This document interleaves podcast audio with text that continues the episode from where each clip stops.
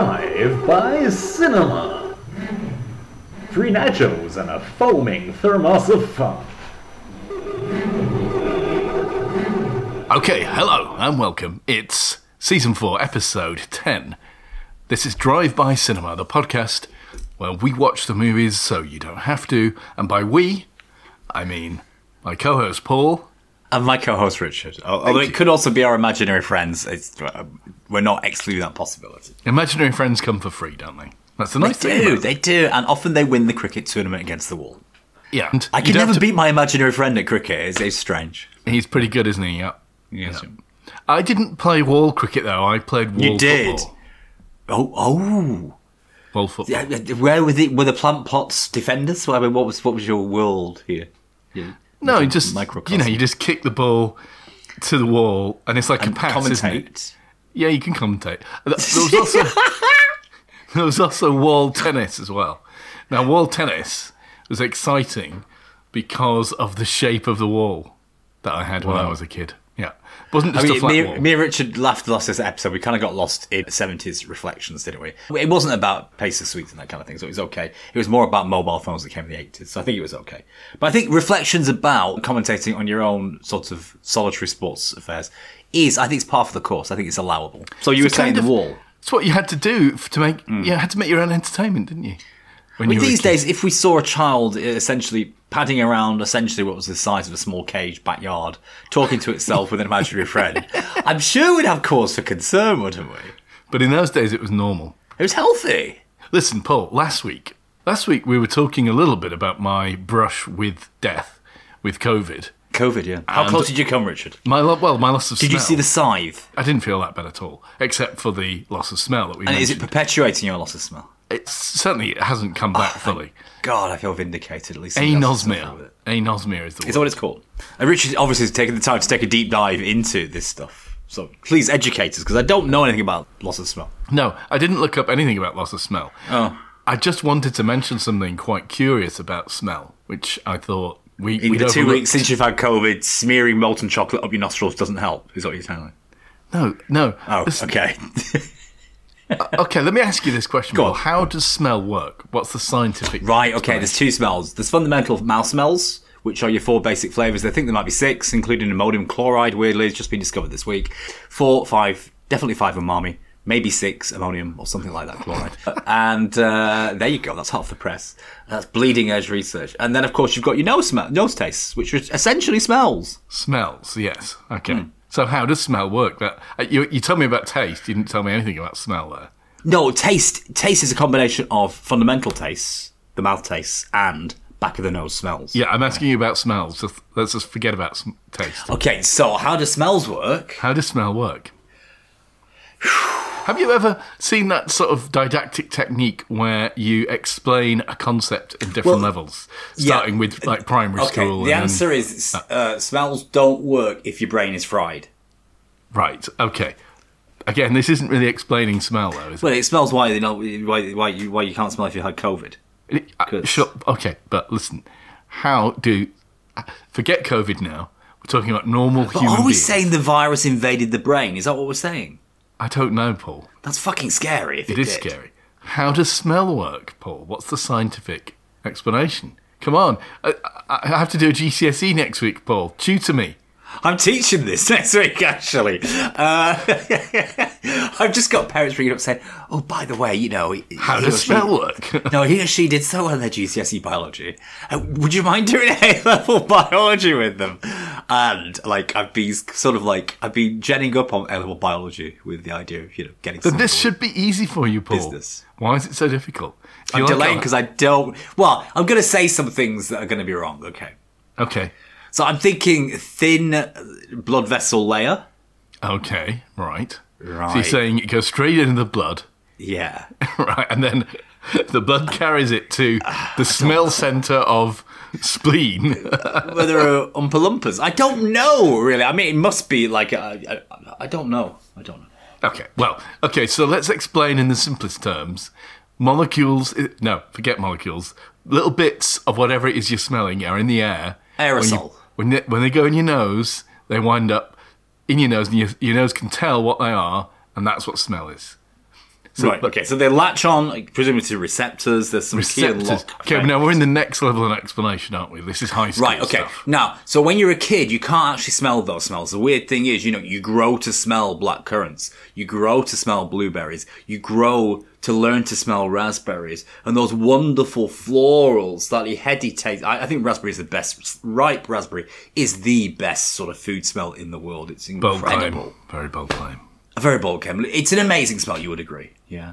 Sure. Uh, But I okay. don't think we smell it like that when we're young, okay? Particularly like, I'm not talking about synesthesia, but the fact that, you know, purple Skittles and green Skittles are actually the same flavour, except there's no way you, having looked at them, could ever taste them as being the same. So our brain is projecting different symmetries of taste. It's top down. Yeah. It's top, down. And we learn that top down. So that, that fragrant florality of raspberry, is it learned? Is it genetic? You know, I- it's an interplay of the two things.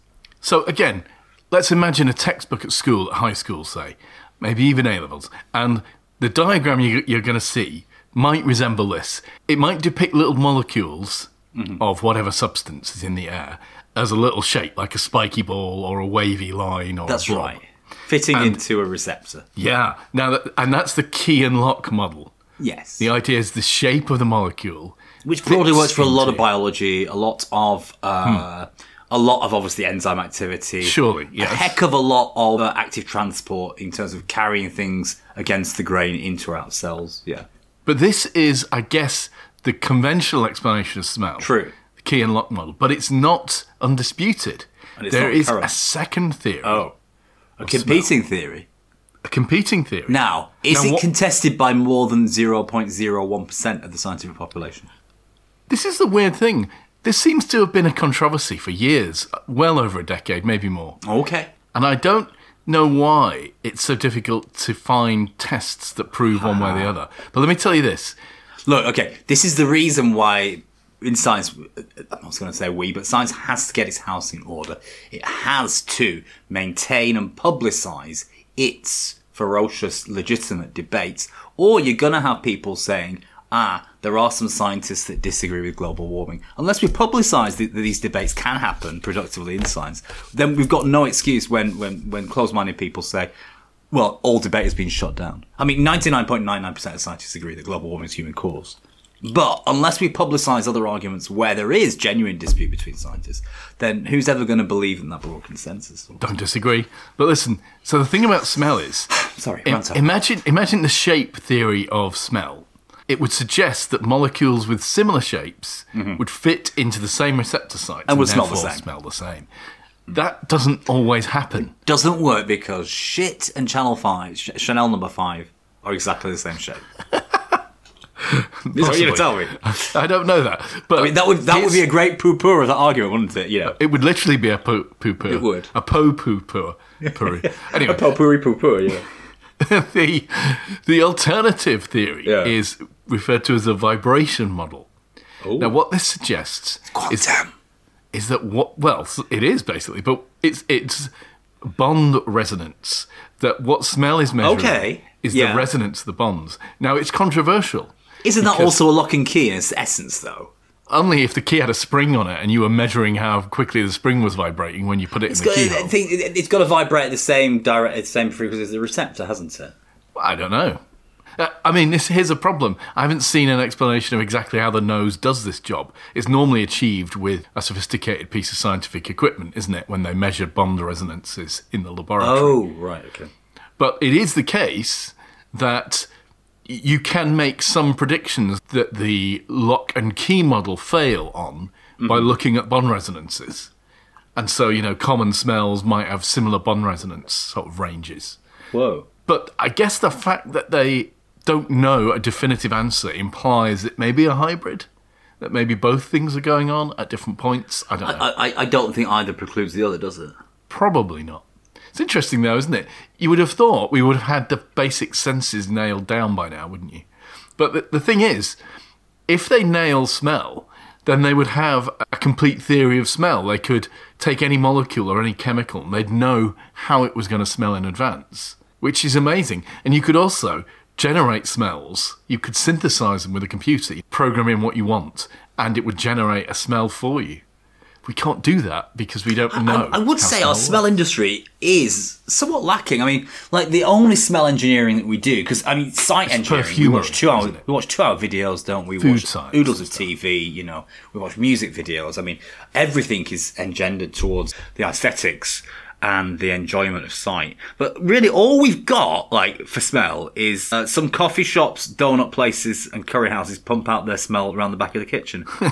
That's it, really, isn't it? In terms of It's still smell alchemy, engineering? isn't it? It's tinctures and stuff and ambergris and stuff like that that you have to get out of Oh, and a of course, Wales. perfume. Okay. Yeah. Parfum. Or eau de toilette.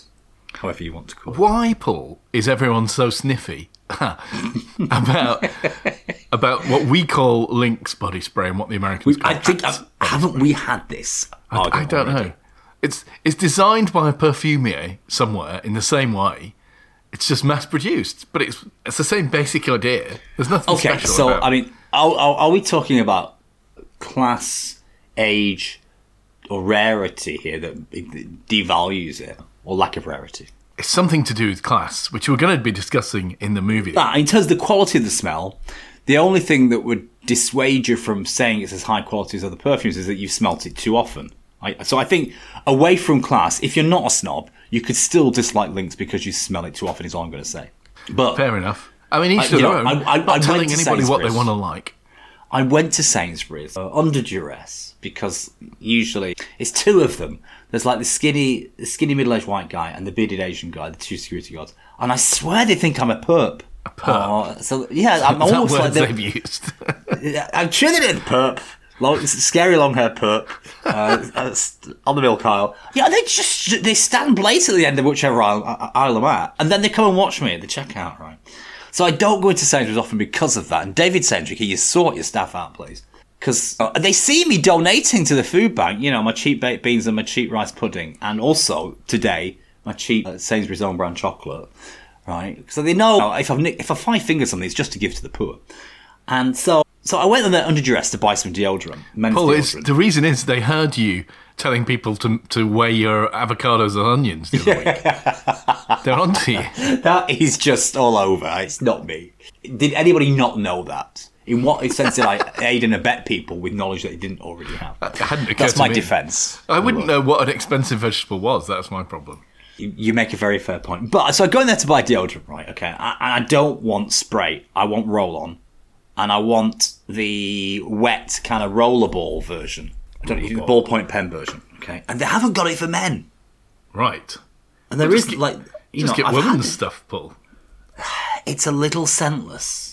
Ah. So the only option I've got is Old Spice, and it's the old-fashioned roll-on, which is like a bar, a soft bar of lipstick or soap. I don't know if you know what I mean. I do know what you mean. Yes. Yeah, but that stuff is serious quality perfume.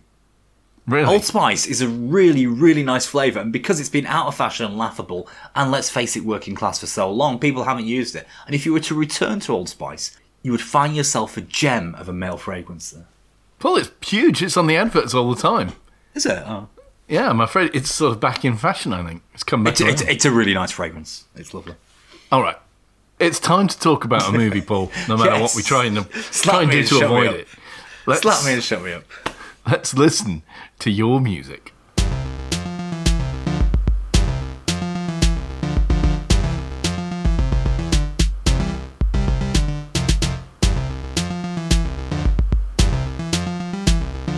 And we're back. Let's talk about a film that's as recent as 2008.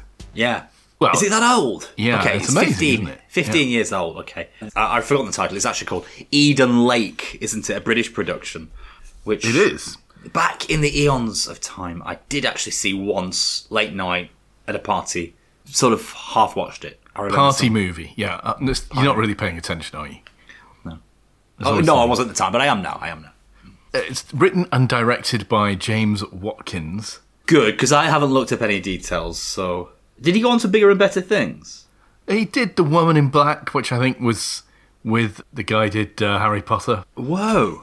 Daniel Radcliffe, isn't it? Yeah. I see. Very Oh, scary. when movie. Daniel got serious.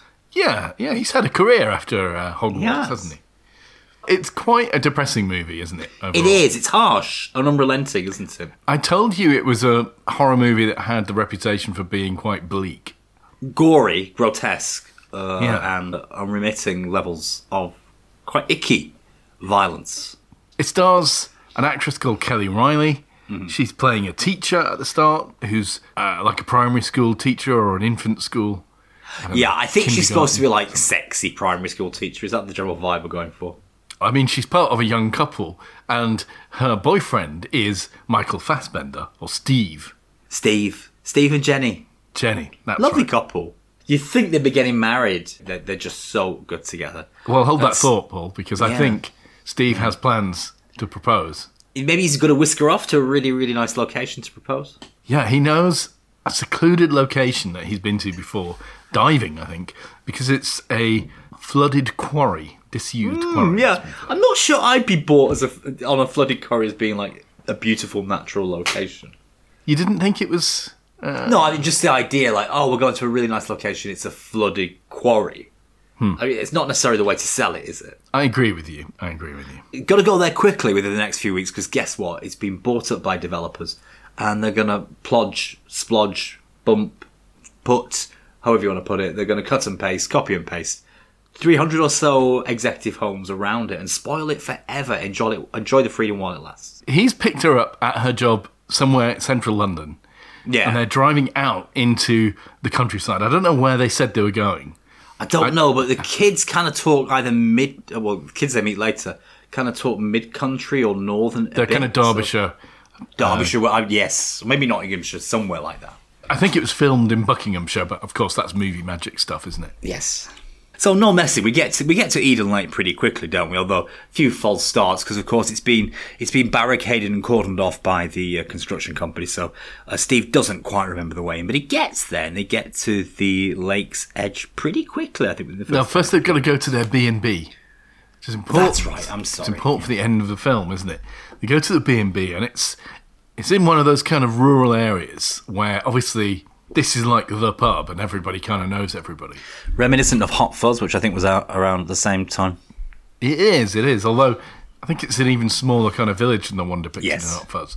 They're trying to go into a vacant parking lot just outside the B and They, B, oh, I forgot about that. Yeah, but they get beaten to it by some you local know twats. in a like Cosworth or something. Yeah. So yeah, this is 2008. Cosworths are kind of indication of gauche, white man van. it might have been in Prezza Subaru. I don't know. Costery. It's something yeah. like that. They- it's- it- there's, there's, there's a class element here. And of course, they're in the precursor of Chelsea Tractor, aren't they? Which these days we would see as maybe the more brusque driver on the road.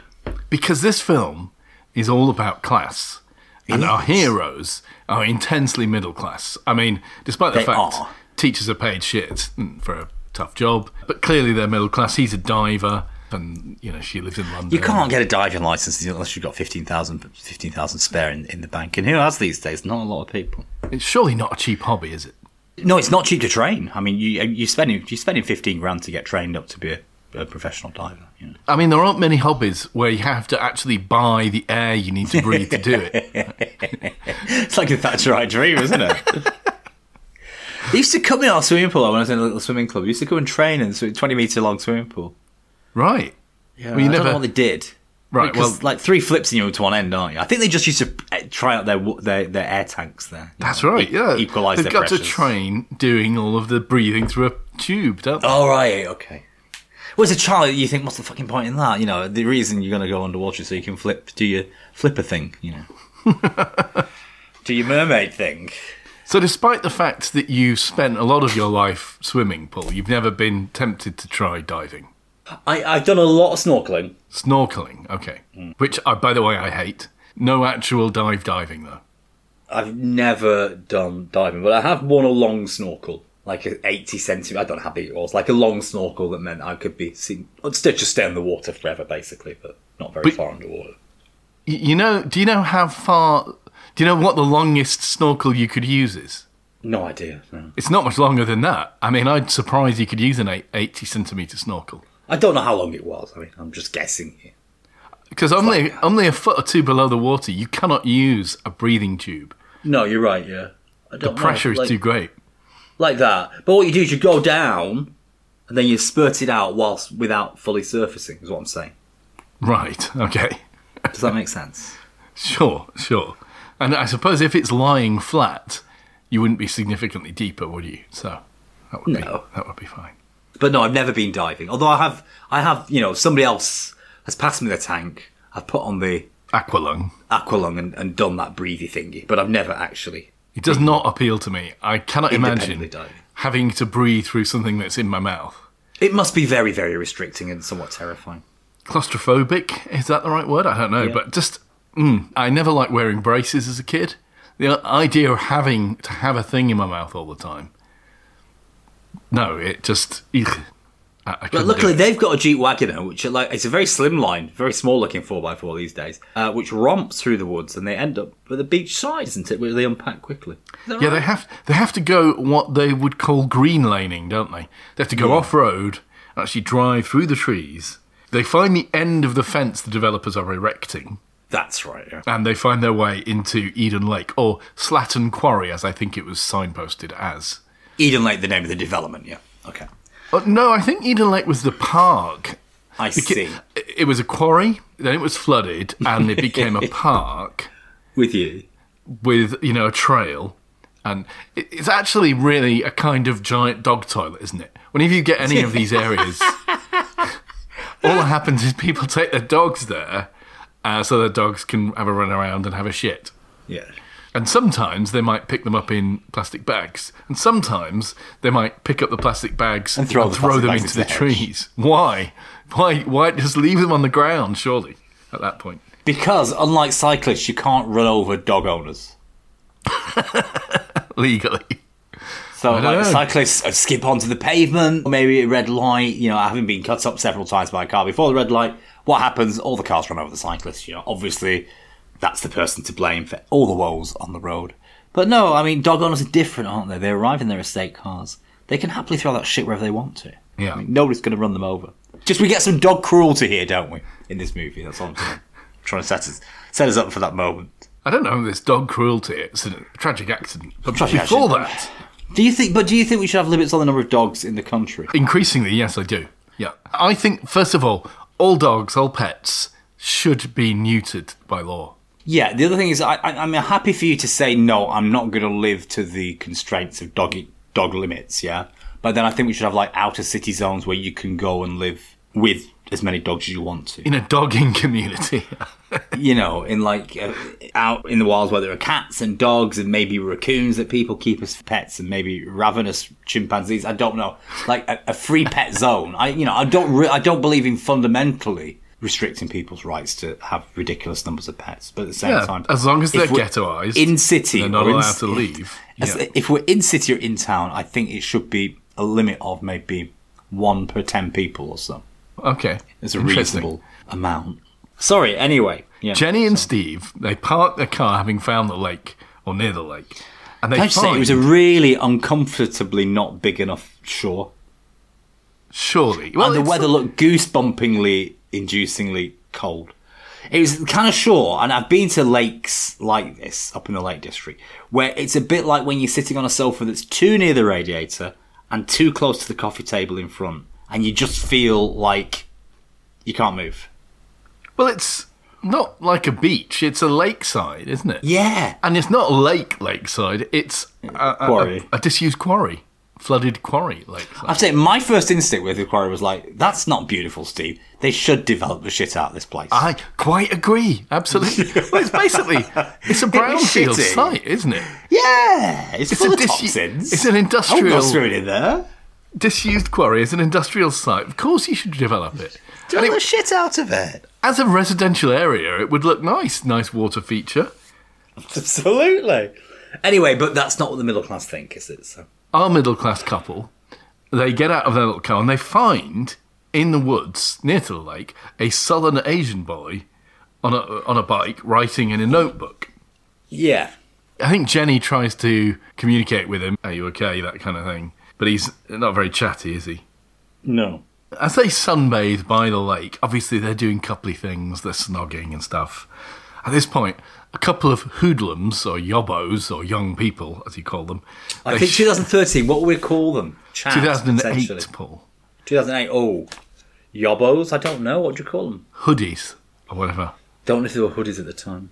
They show up and they start. Townies potentially even. But they're not in town, are they? They're, they're rural. This is They are what's rural. quite strange about this film. But they, they start bullying the little Asian kid. The couple are having sort of to, to watch this from afar warily. One of them brings more more of their mates arrive. The gang arrives. One of them's got a, a Rottweiler, which in 2008 was one of the demon dogs that everyone was frightened of. Horse, yeah. Nowadays, a Rottweiler is a family pet, presumably. Nowadays, it's all about They the are actual relatively well bullies. natured, actually. Um, I I think Rottweiler's really got the bad end of some somewhat exaggerated. They've got bad PR, haven't they? They don't employ the right PR people. That's the problem. lovely little chunky wunky jow wows. so lovely, lovely.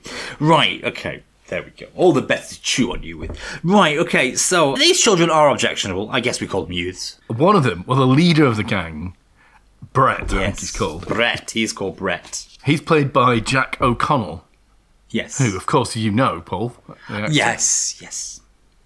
Right, that was a He- quite. we need convincing- to say no more about Jack O'Connell. Fine. He- he- that is Very well, though. Who is he? Well, I first saw him in Skins, actually. Oh, right. Well, I probably know him from Skins because I was a fifth year Nardo of Skins. The thing about Jack O'Connell is, and it's true in Skins and it's true in this film, Gets his I cock out a lot. find him unpleasant. I Is do he not meant to like- be unpleasant? Of course he is. It's good acting. It's good casting. But and I'm sorry, Jack. I just I take against him quite swiftly. Oh, as a person. I Or as do a- not like As a character. as a character. Yes, certainly. Okay. But also, it's like as a person, it's carried over. He's. I, d- I don't know. I don't know the guy. Do I? I can't say that. Jack, about are you the listening actor. to this? Dear But- me, this is revelatory. It's awful, but I just don't like him. I, I so he's an effective character because he is supposed to be the. He antagonist. was convincing in this. Yeah, yeah, yeah, yeah. And his girlfriend, I presume, has got that way of calling another woman a dog. When, Yeah. when they say, "Can you keep your dog under control?" she comes back uh, to to Steve and says, "Can you keep your dog under control?" She does, yeah. That's she's does. played by Finn Atkins, and she's been in some stuff as well. But she's called Paige, the character in this. Age, E, that's right. Well, eventually they bugger off, don't they? But not until they flash their cocks as they're walking past our young starstruck lovers. I think while, Something like that. while Was it a Steve was sausage, I going don't for a swim in the lake, the dog had been bothering Jenny. He goes over and tells them to turn the music down, keep your dog under control, and they take the Mm-hmm. piss, obviously. She wants to move, but he doesn't want to back down. That's Jenny wants to move, Steve doesn't I, want to I have to say, Steve, you know, Steve, a little bit stubborn, isn't he? He's got an ego problem. You know, when teenagers annoy you, the answer is to either walk on or swiftly, resolutely take ultimate revenge. There's only got two options. You can't kind of go and remonstrate with them. Interesting advice, Paul. You probably should not bother because. You don't shouldn't bother, but if you're gonna bother, make sure you know you've got strychnine in some sort of some sort of uh, flower spray bottle, and you trip over and s- s- splash it into their faces, kind of stuff. Again, or a it's gotta snooker be- ball in a sock, yeah, well, you know. yeah. It's, it's got to be ultimate and it's got to be heartless because they will prey on any kind of soft heartedness. Any weakness, yes. Anyway, they'll spot you've got to go right for the jugular. You're right. The youths eventually leave, and the couple are going to make camp and They're stay gonna there. camp. Even though they've got a B&B, I don't know why. Now there you is go. no tide in small bodies of water, is there? Or insignificant tide, Uh, they're all alone at night, camping in a not tent, I washed suppose. away because there's no tide. I suppose it's romantic, though I don't really get the appeal No. of Richard, yeah. you've talked about this be- th- before. You do not like the number of insects that appear in the wild. That's a fair concern, I would say. I have lis- listen. I did once shag in the woods. You did not I got in some. a tent. no, oh, like, Oh, openly I'm gonna in the be sick. woods. No, no, no, Richard. Was it on the pretext that other people might see, that other people did see, or No. did you actually do it when people were walking past so they would see? No, 'Cause it one wasn't. of those is criminal, Richard. It was not my intention. if, if to it be was an seen. individual man doing flash, that's reprehensible. Just because you're a couple and you're already canoodling and, and other people see your bits, that's criminal too. Everybody, stop it. Just because you're together doesn't make it okay. It wasn't my idea. Oh. The girl I was with w- wanted to do it. What did she say? She said, "Come on, let's leave the pub now at ten twenty. Let's run down to the woods." Though it was Let's- the middle of the day, Paul. Oh dear God! Like, what, were the woods nearby, without disclosing di different locations, were the woods nearby to where you, you had to scuttle and scurry from? Yeah, they were nearby. Yeah, they were a walk away. Yeah, yeah. Quick, Jemima, I'm getting a boner. Come on. It's going to move on.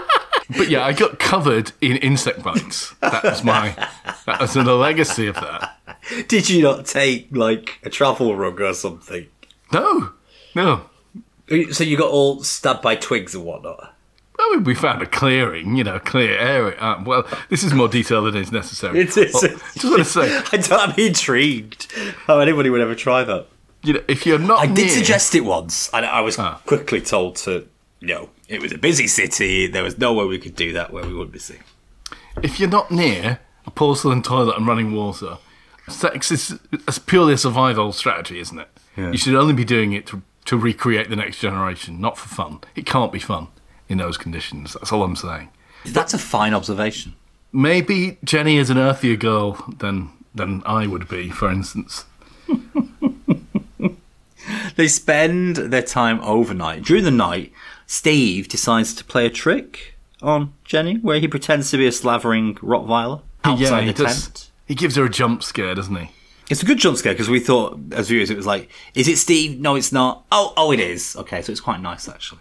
They open their food and it's full of insects suddenly. Exactly. There we go. So they go to a greasy spoon. They try to go back to town, but the kids have put bottles underneath right. his tyres. And when he tries to Little drive tykes. away, punches his tyre, doesn't he? He has to change to a spare. Could you change a spare? I couldn't change a spare these days. I don't know. I wouldn't know how to do it. It's pretty easy, Paul. I know it, wa- it, wa- it was easy, but you, you got to But- take off the bolts, nuts, or whatever. They have security nuts. Yeah, you have to use a special adapter in your glove. Where's the compartment. adapter? Oh, it's- Usually in your so it'd be in your glove compartment or under under the floor of your boot, won't Right. it? With the spare maybe. And these days it's all emergency tyres, isn't it? It's not a real wheel. Well you're not gonna have a full alloy, are you, under your Well, we used to, didn't we, 25 years ago? it's probably a space saver, yeah. troublesome things cars are. Since my car went kaput, I've just realised that I've got hours and hours of week that appear from not having to generally bother about my car. I'm sure that's true and I can understand that. But you can get more reliable cars that don't need so much fretting about them. What I would say though, it is amazing that after all this time in the automotive industry kind of developing things, and we have adaptive cruise control and cars that nearly drive themselves, but we still have pneumatic rubber tyres that can be punctured. That's surprising, isn't it? You'd think they would have come up That is kind of stupid, yeah. with better tyres by now. But why do our light bulbs not last forever? Same kind of reasons. Well, they do. An LED virtually does last forever. They doesn't do, yeah. That's the problem, isn't it? It's a problem if your business is selling incandescent light bulbs. Philips knew. They said, "Oh, what the heck? Let's technology transfer all our key assets out to China because once these things start being manufactured, nobody's making any fucking money from them." Yeah. Right. Uh, so they go to Greasy Spoon, and what happens eventually when they fix? Well, it? they try and catch the kids. They see them on bikes, don't they? do. They almost crash the car into a dead end. They take their bikes down what we'd call a ginnel, Ginnel alleyway. and there's bollards, so he can't follow them. Nor should he. It would be very dangerous. So then they go in this Greasy Spoon and ask the mother-aged server about the kids that might have been hanging around. And at first she's conducive to helping them find these little troublesome tykes. But then I think she realises that one of them might be her own, is that right? Yeah, so she takes against them, doesn't she? Yeah. She gets very defensive, Not my like kids. Not mother my bear kids. kind of territory. Mother bear, mum's net territory, yeah. DDD, dear darling daughter. She gets into DDD and DDS territory. You mean on mum's net? There's a whole set of acronyms that they refer to the, you know, dear darling husband, DDH, DDS, dear darling son. Oh my god. Yeah, it's it's. Imagine you know like Discord, but with pink cushions and teddy bears. Right. Okay. I- I'm imagining. Why are you going on Mum's net? Are you spying on your kids? Is that- No, no, no. Why? And there was a reason. Oh, because sometimes when I'm doing searches, the search will be an answer on Mum's net. Oh, well, like educational. kind of. thing. educational. Like how many kids are going? How many kids are applying for this grammar school eleven plus this year? Kind of thing. Oh, right. the answers are on mums, not everybody. Not on the student record. Not on the student day. Not on these big student sites. Mum's know But some- best. Mums know best. While they're driving around the town after, I think, having had their breakfast, they see a bunch of the kids' bikes on the lawn of a house. They fucking do, yeah. And Steve gets really aggro about it all. And he stops the car, tries to knock on the door, but there's nobody there. He goes inside the house like a lunatic. I don't Yes. know why anyone would do that. And as he's poking around inside the house, angry white van driver returns home, finds the drive is blocked by Steve's car with Jenny in the passenger seat going, Oh, uh, sorry, I didn't know. So she has to reverse because this guy's beeping his horn and getting furious. Of course, he's going to that house that Steve's inside. And so it's a huge moment of tension, isn't it? As We get a classic hide in the wardrobe moment where he doesn't hide in the wardrobe. He hides on climbs the out of roof. the window, Yeah. jumps over the fence. He recognizes, you know, these weird. That there's a wild element to these local, working class, done well, white van drivers, and they're extended, somewhat roaming families. He's got a big hole in the wall, so there's clearly anger management issues going on. Mm-hmm. Like he's punched. Did a you ever hole. punch a wall? Did you ever punch a hole in a wall as a teenager? I did. I have punched a wall as a teenager, absolutely. Yeah. And, and, and it's plasterboard, your hand goes through it. So I'm not sure we need to call the psychiatrist on this. Although later, when we see what Brett does, there, I mean, there are other reasons for indicating Brett isn't a healthy, happy boy. So yeah, we've got the horror scene. We've got a mad, crazed dad.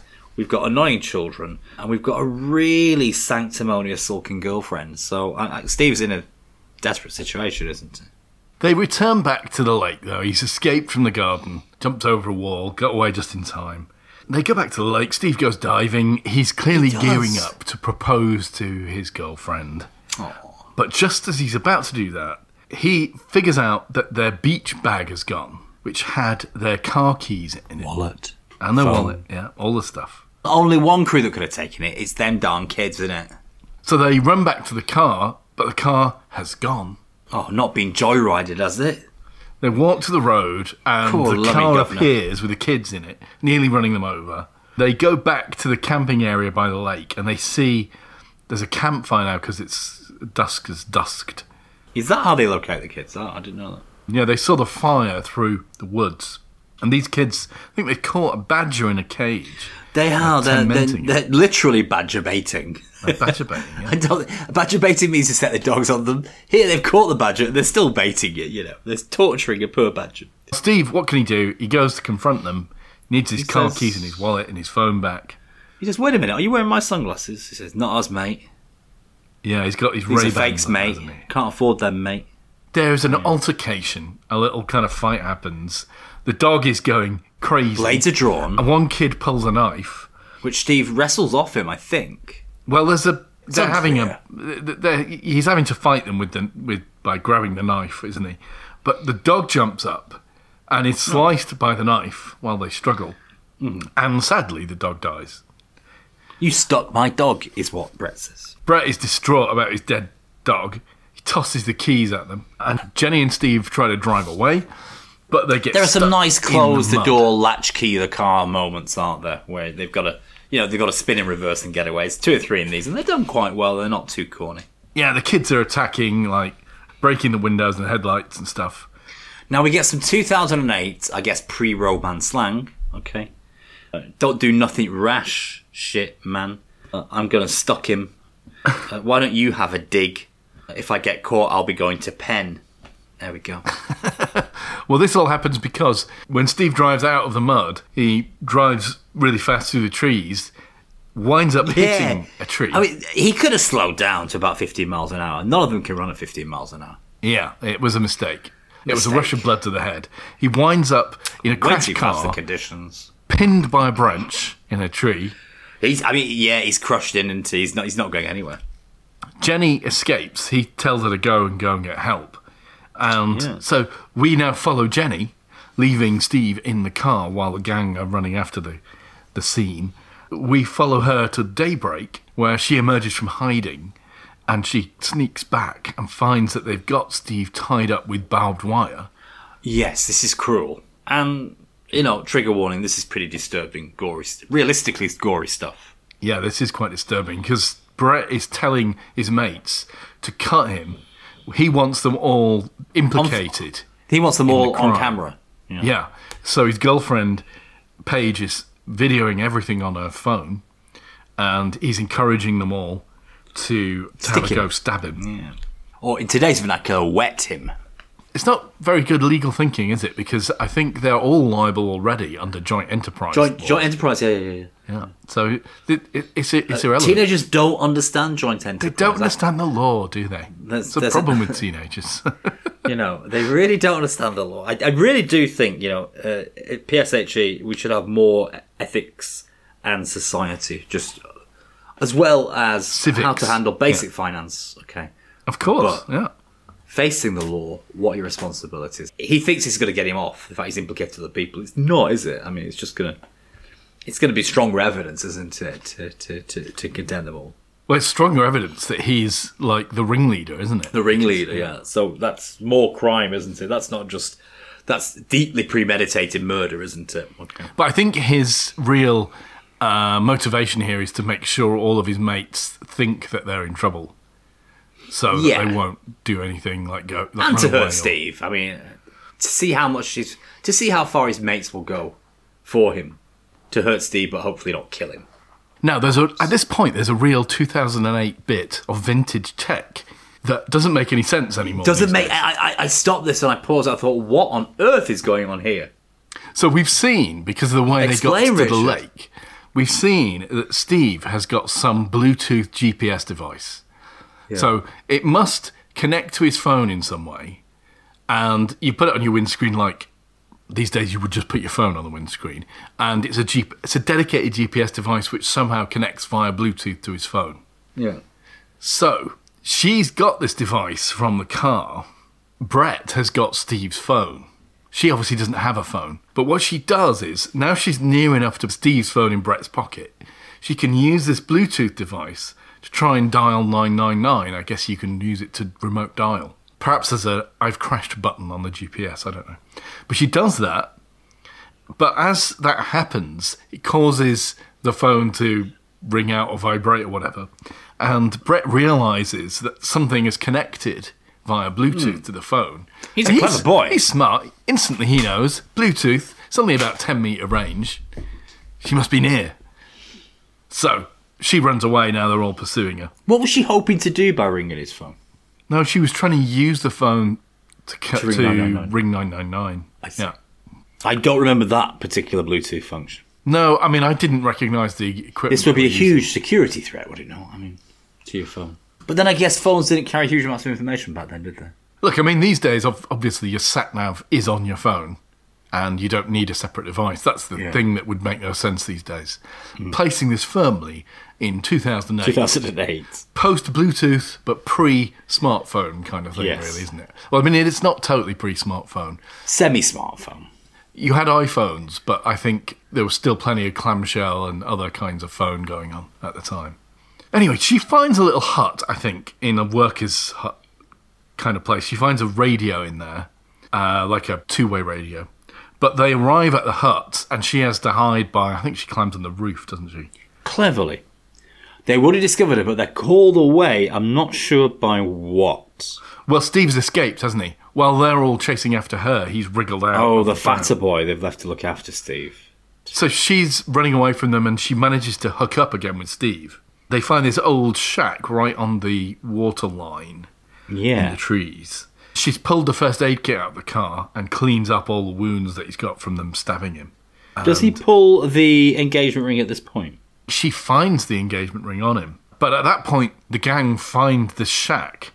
So she So cleverly, instead of climbing on the roof, she does what this time? she pulls up the floorboards and she can go Quietly, straight out of the th- this place into the water underneath. With Steve, who appears to be shivering and almost dying of hypothermia in the water because he's lost, lost a lot of blood. Exactly, yeah, he's losing blood. Hasn't he? One of the kids almost goes through through the full blood, uh, but they're not discovered. So close call. The kids leave to scour the area because And it's they're obvious that Stevie's dying, isn't he? I think at this point. clearly. And Jenny pulls Steve out onto the bank close by and leaves I him was there. just thinking at this point because we get some aerial shots. Like a drone for either side would have been a game changer here, wouldn't it? A drone, right? in 2008, Paul. Well, I'm saying if there weren't drones, but if they, if they had, for whatever reason, through time travel, got a drone in this Right, yeah. Jeu sans frontières, they would have won. The kids would have uh, found it much easier to search using a drone. That is true. And and the two of them would have been, found it easy to find a way out, also. I mean, Jenny has a plan for finding a way out, doesn't doesn't she? Is it to follow the breadcrumbs? No, to follow the power. Go to the highest pylons. vantage point and therefore look around. Follow the power pylons. Follow the wires. Uh. You could follow a stream as well, I guess. Paul, it, it's not a natural lake. It's a flooded quarry. They're not. not it would lead you back necessarily. down to the lake, wouldn't it? Yeah, yeah, yeah, yeah, you're right. Oh, gosh. So why the pylons? Why would that lead us out? Well, it would go to civilization, won't it? it Just would been go to the installed. village. I see. They're prepared for the for the new build, so they put the power pylons in.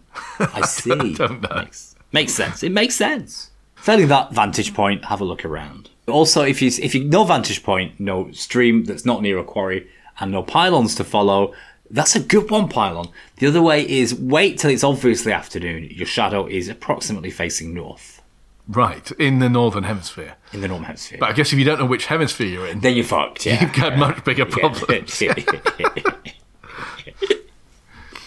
It looks like Brett and his gang are doing poppers. Because at one point, they, they take a sniff of something in a bottle, don't they? Poppers, though, strange drug of choice, I would have thought. I guess easy to get for the kids, maybe? that Not then expensive. illegal. Oh, I see. Are they illegal now? technically, but they I mean they're not particularly restricted, are they? Not illegal for cleaning video cassette tape heads. But we don't have Correct. video cassette recorders anymore. Doesn't matter. You can still buy it for that purpose. Oh, right, okay. Anyway, Jenny treads on a spike, tumbles down a slope. So she Yeah, didn't was have is it a bad bear luck. trap or was it just a spike? It was just a sharp branch or something, wasn't it? She pulls the spike out of her foot in an agonising sequence. They really know how to punish the characters, don't they, in this in this film? Yes. And she stumbles across that Asian kid, Adam, she, he's called apparently. She asks him to lead her to town. He takes her to like a dell with a tire swing. Uh huh. I think he's telling her that his mum is going to pick him up or something. Sounds a bit sort of not highly credible statements from little Adam there. He's deceptive, isn't he? And it turns out he's just texted Brett on his phone, not his mum, to come pick him up. The gang obviously take her captive now. Brett is blackmailing his whole gang with Paige's footage of them stabbing the guy. The kids have built a, a pyre. This is the unpleasant, the next unpleasant part. They've tied Steve, who is dead, I think, next to Jenny, who's alive, and they're pouring petrol all over them and the wood. And Steve starts burning because they set, set the whole thing on fire, and she's next to him. And now he wants he's I mean Brett is getting little Adam to maybe do the rest to to her Jenny, but he Well, they're refuses, leaving. doesn't he? No, they're leaving them to burn, but the rope that's tying her up burns through. She escapes and kicks a can of fuel over, which sets on fire. And Brett tells her to come back, threatening to That's burn right. Adam. And so Brett does a Buddhist monk with Adam. He puts a tire around his neck. That's right, and they start pouring petrol on him. She runs away, and we hear screaming. Presumably, they set fire to the little kid. At this point, I thought, is there some weird kind of metaphor going on, going on here about drugs? Because she jumps into a Rabbit to- hole. No, she doesn't Well, do that. She she she jumps into. It would be nice if she did. It all went trippy and colourful.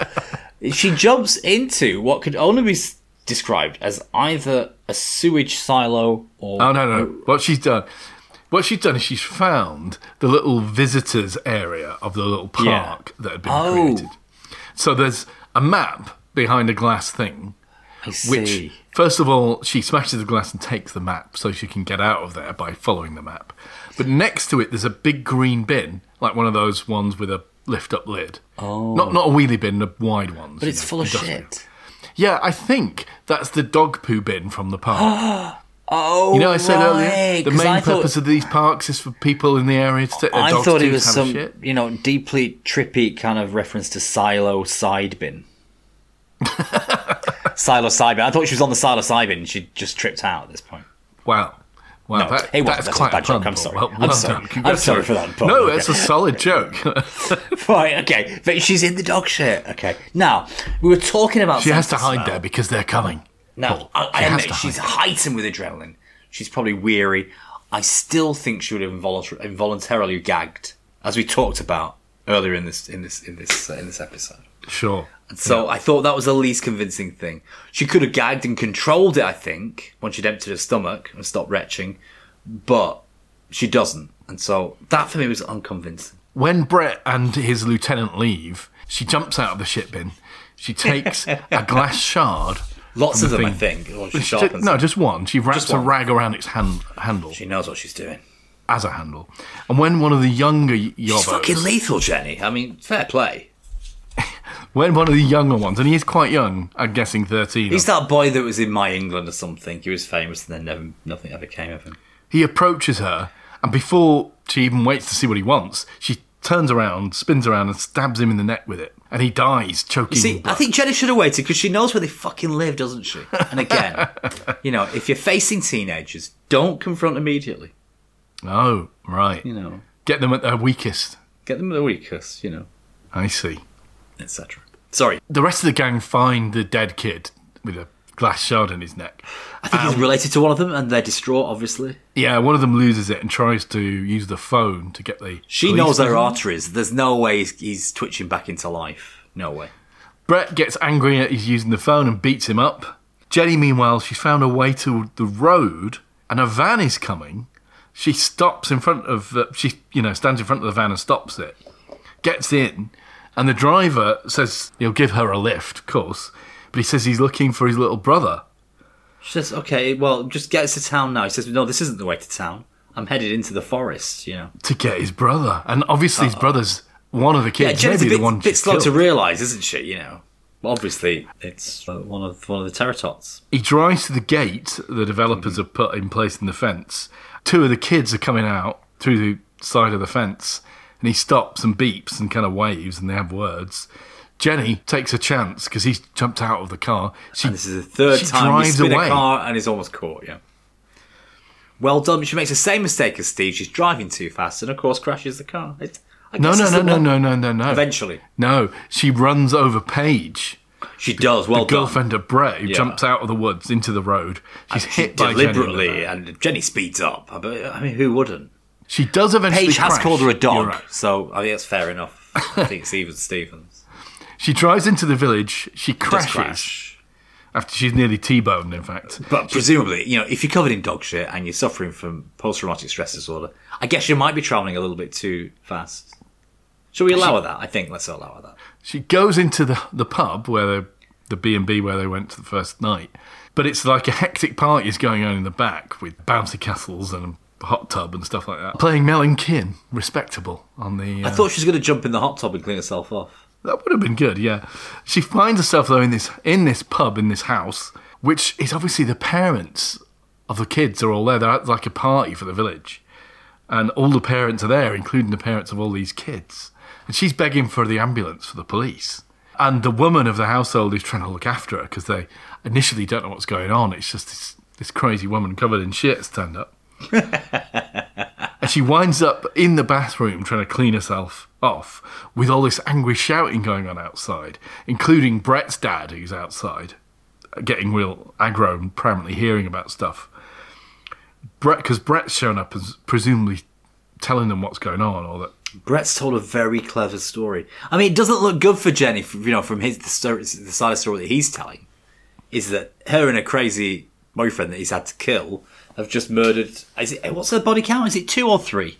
But he can pass two of the murders that he's, done. well, she's onto her. run one girl over. She Yeah. stabbed one guy in the neck. A little kiddie, yeah, which they're really angry about. But the other two, he can pass over on her, can't he? Yeah, that's right, And the he, kid he that can was say burnt. potentially the crazy cow killed her boyfriend too, you know. So all five or six of the kills, he could quite convincingly, as he's prepared to do, make it seem that she's done. So I thought this was the end of the movie, you know, in the shower. Wow, what a trip! But it's not. Obviously, she's going to meet a grisly end, isn't she? Brett's dad is clearly got a criminal record. He's been in prison because Brett's talked about his father being, having been in prison, and he pulls her into the back into the bathroom, threatening everyone to keep quiet, and tells Brett to go to his room. Brett is in his room deleting all the videos that were on Paige's phone that were evidence, and we I think we hear her scream, don't we, in, in the Mm. bathroom. So the terrifying ending of this film is that Jenny escapes these crazy Twice, teenagers kind of thing. Yeah. and winds up in their family's home getting killed by the dad of the, the antagonist. It's a pretty bleak, horrific ending, isn't it? It's a nice ending, isn't it? Yeah. I just wanted to contrast, right? Like, we've been watching these Korean movies Yeah. where time and again the heroes in those Korean movies are the underprivileged, the lower classes, the working class people, Yeah. just doing their stuff, you know, and they wind up, you know, fighting monsters or doing whatever it is or fighting the megacorp. But here in this British movie, we've got this middle class couple who are being terrorized by this these sort of underprivileged working class kids. But let's let's face facts. I mean, that beach, that lake, that lakeside was their chicken restaurant. It was the locals' chicken restaurant, wasn't it? Essentially, it belongs to the community, and they are invaders, aren't they? So, I mean, so you're siding with the kids. not necessarily, but you know, looking at it from your perspective, you just pointed out is is the the sympathy is very much set up for us to identify with Steve and annoying Jenny, isn't it? You know, so, I mean, they're sanctimonious. to a why degree, is aren't it? Why is it that we're so ready to accept these teenage yobbos? We even have words for them, you know, chavs, hoodies, or whatever. In, in this country, we're so ready to accept the underprivileged working class people as the villains, whereas in the Korean movie, clearly in Korea, they don't see it that way at all. The class kind of thing is inverted completely. Why is it that Jacob Rees-Mogg is elected as an MP routinely? even though he's Yeah. clearly an idiot. Whereas it's very easy for us to see working class as the villains. That seems a really interesting observation sociologically about the British. It mindset. does, doesn't it? A, a counter argument, I'm not sure how much water it holds, is that the British working class are objectively worse behaved than others. If you watch these two movies, well, You might sorry, think so, yeah. If yeah, you watch the movies that we've watched from Korea and this one, yeah, you, you would be forced to conclude that our working class are horrible, but that can't possibly be true. But Mm. you're completely right. The way they're always depicted in Korea and in a lot of Asian movies, actually, China would be no different. You know, the working class are depicted as honourable and hardworking and, you know, toiling away and struggling and admirable, in short, aren't they? yeah. But to what extent do we have a working class in the United Kingdom these days? I mean, these are kids in a very kind of These are entre- these are- these are entrepreneurial post working class people who've done well for themselves and have got the they're criminals. Cream. probably. clearly they're from criminal families. well pub, well you know fence pub mates the dealer. You know, I mean it, it's The guy's been to prison. yeah yeah yeah sure sure. The dad, the dad, Brett's dad. The thing is, these kids. But are, is that fair enough? I think it's fair enough to say. I mean, if you come from an un- underprivileged background in the UK, there are very few ways to make advancement unless you do No. cut a few corners. Social do you know? mobility is terrible. Absolutely. Yeah. These kids are the kind of underprivileged working class tearaways Terrible. you get ways, yeah. that you get in inner cities. Spa kids. Yeah. They're not not in rural kind of leafy villages with, you know, a pretty pub and a, a, a flooded quarry. Surely. No, That's- that's no, true. It's a weird inversion that going on here. They're in the wrong place. They're in the wrong place. And if they were in that place, their parents could have sold up the house for three times its value and retired. do you know what I mean? Could have bought similar sized things eight miles towards town and just retired for the rest of their lives, kind of thing. So, yeah, it doesn't work, does it? These people are living in the Peak District, or and yet they, they come across like council estate. All of They them, don't do. they? the They do. parents and the kids. It's really weird, isn't it? But we, again, we've been educated how to think, it, uh, particularly through Shameless. I think it's got quite a lot to answer for in, hi- in retrospect, in hindsight, about how council estate kids behave. Sure, and certainly some yeah. of them do behave like that. They do hang out outside the star, the spa. They do throw bricks through police car windows, and they do set fire to stuff. You know, some of them. Uh, but I, th- I think it remains actually quite a small minority, doesn't it? And of course, in the last five years, we've got the knife crime epidemic, which is a whole that's a whole different kind of more sweeping broad stroke of youth society in the UK, isn't it? That is perhaps less tangible in terms of class or identity. It's interesting you bring this point. I mean, class is. I mean, this this movie is centered around class. A lot of its moral dynamics and mechanics function around that, don't they? in terms of what is aggression or what's the middle class response to aggression at what point can you become so peaked and sanctimonious that you do worse things than's been done to you? Hmm, and, and I I think the British middle class has this idea that they're still the rulers of the world, and if you know, at some point we can tolerate it, but but then if if it's not cricket anymore, then we're going to behave in a beastly way, kind of thing. And I think all that is quite subtly and not intentionally expressed through the movie. The interesting thing is that Brett and his father, I suppose, but certainly Brett, is portrayed as being irredeemably psychotic, right? He, Yeah, but Brett comes out okay, doesn't he? That's the message of the movies. It, Yeah. in modern Britain, it pays to be he a gets monster. away with it. Pays his to be a friends are led along by him mostly. I mean, Yes. they don't stand up to him very very well, particularly his girlfriend, say. But but they generally come out come out of it worse, don't they? They come off quite badly generally. Yeah, I- I think there's a, there's a clear kind of not psychodynamic, but there's a real real politic functioning here, which is like be a beast, but be a clever beast, and you know that's how you that's how you survive the unforgiving terrors of being a teenager in, in, in, in modern Britain. Jenny, I think, is depicted pretty much as the innocent victim, though she does, as you say, commit at least two manslaughters or murders during the film, which is almost more than anybody else, I think. Yes, I think Brett does three, but she's too, she's getting up there. Steve has a chronic failure to de escalate. He's not remotely streetwise. Right. The right thing to have done would have been, as you say, to have left them to it, really. Have He gone should back. have sucked up a little bit of his pride, swallowed a bit of it, shouldn't he? It's not worth it, is it? It's not worth the hassle and the aggravation. It's certainly not conducive to a romantic proposal on the lakeshore to start an argument with the local the local teenagers. It's just not going to end well, is it? Well, if if, it's, if you are going to argue them, make it humorous and make it banterous, you know. He, Sure. But he wasn't. Yeah, he was just bad tempered, wasn't Well, Brett was a psychopath, wasn't he? So anything could have happened. he? Yeah.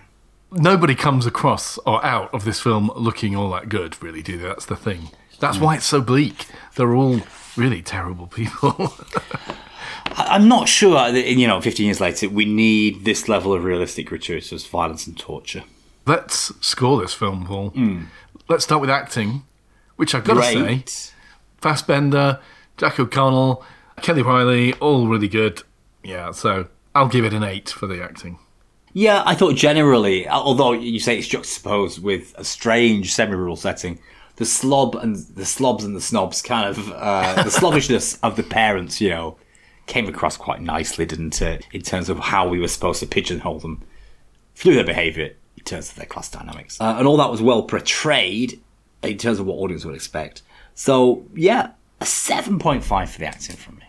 We have to talk about plot. Yeah, the plot rattled along at a nice old pace. Uh, it was full of one or two twists and turns and a nice surprise at the end, which we've just spoiled for everybody if you haven't seen this before. I remember when I first watched this, I was pretty much wowed by this movie. It's faded a little bit over 15 years. I mean, it, it's, of its, it's of its era, isn't it? Um, people have seen a lot of movies from this era. But nonetheless, I think the plot is a strong point. I just wasn't too convinced about her not retching when she jumped in dog shit. Uh, for me, an 8. It's of its time. The tech Mm. really dates it because of that pivotal moment that nobody will now understand. And it does have this weird thing where we've got these council estate kids in like Yeah. the Cotswolds or whatever it is. so, but it is properly bleak. And Yeah. It does pull no punches really. Yeah. Did you see Ah. the ending or not? Did you see Did you see her escaping to be escape into another locked air airlock kind of thing? I'll tell you what, at the beginning, Very claustrophobic, isn't All it? through this movie, there's a strong sense evocative of the folk horror stuff, like Midsummer and Yes. and like the actually like the comedy one we watched. All my friends hate me has the same folk ele- folk horror element, doesn't it? Played for Yes, it laughs does. in that one. Yes. But it's the same thing here. You know, they've gone away to a village where they're not really welcome. It's side eye glances in the in the pub, isn't it? When they Have you ever been chased across fields by a, s- by a, by a solitary man who looks a bit bonkers? I think we've all had the experience of at least being told that the farm, farmer who lives here has a shotgun, haven't we?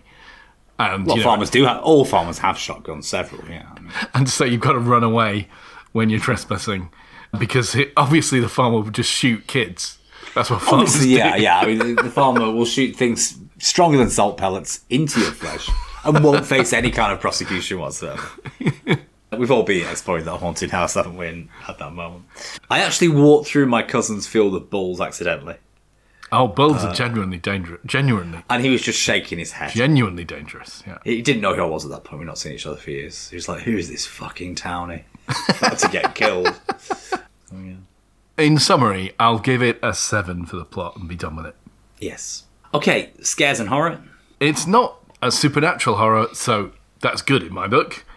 It's very tense, isn't it? And there are some Mm-hmm. It is horrific tense. scenes. Yeah, I've got to give it a seven for this. I found myself rooting, and I thought the several of the aspects, like the half-closable door in the shack they discover, you know, the rickety floorboards in the overwater kind of fishing lodge. The bit where he inexplicably goes into the kid's house, very tense. Yes, all those really sort of what you're doing that on a ledge kind of oof, icky moments. I thought were really effective. They'd put me on the edge of the sofa, and for that reason, I'm gonna score it an eight. I wouldn't score. I would score it higher, but I just some of the gore just grossed me out a little bit too much. And nobody wants to see a dead Rottweiler, do they? I don't know. Now, that's three categories. Should we go straight to overall, or do we have a fourth? Let's go overall. I mean, there are some other stuff, but I'm, I'm, I can I can include all other stuff in my overall score. Overall, then, I think it's quite an impactful movie. Yes. It's at least a seven. It might be an eight. For me, I- I'm going to jump in here. You can score it later. It's a necessarily unsettling. Uh, Yes. seven point five. Yeah. Okay. Fair. Yeah. I mean, I'll I'll go seven point five. I'll stipulate to that. Yeah. Okay, good movie, and I definitely recommend. It's just lost a couple of points over fifteen long years. Oh, Well, I'm glad I've seen it finally. Ah, you've not seen it. Before. That was my first. I think that was my first time seeing it. Yeah. first time for everything, Richard, including sex in a forest. Right. Okay, so let's have a look now at next week. Next week, there's no choice on this one. I think we're being directed by ourselves. There is a diktat. What we're going to see is that right, Richard? There is a dick tat. Yes. So we're going to go to the cinema. Now, see, now I'm COVID negative. I can do these things. You could have done it and been irresponsible if you wanted to. Yeah, well, now I can do so safely and with a clear conscience. We're going to go and see The Creator, the Gareth Edwards AI film. It's a sci fi. Heard Uh, big things about it. Expecting to say big things too. Until the next Series podcast. 4, Episode 11. Yeah. Until then, when we'll be watching and reviewing The Creator, goodbye from me. Ciao for now. See you on the next one. Bye. Drive by cinema. Three nachos and a foaming thermos of fun.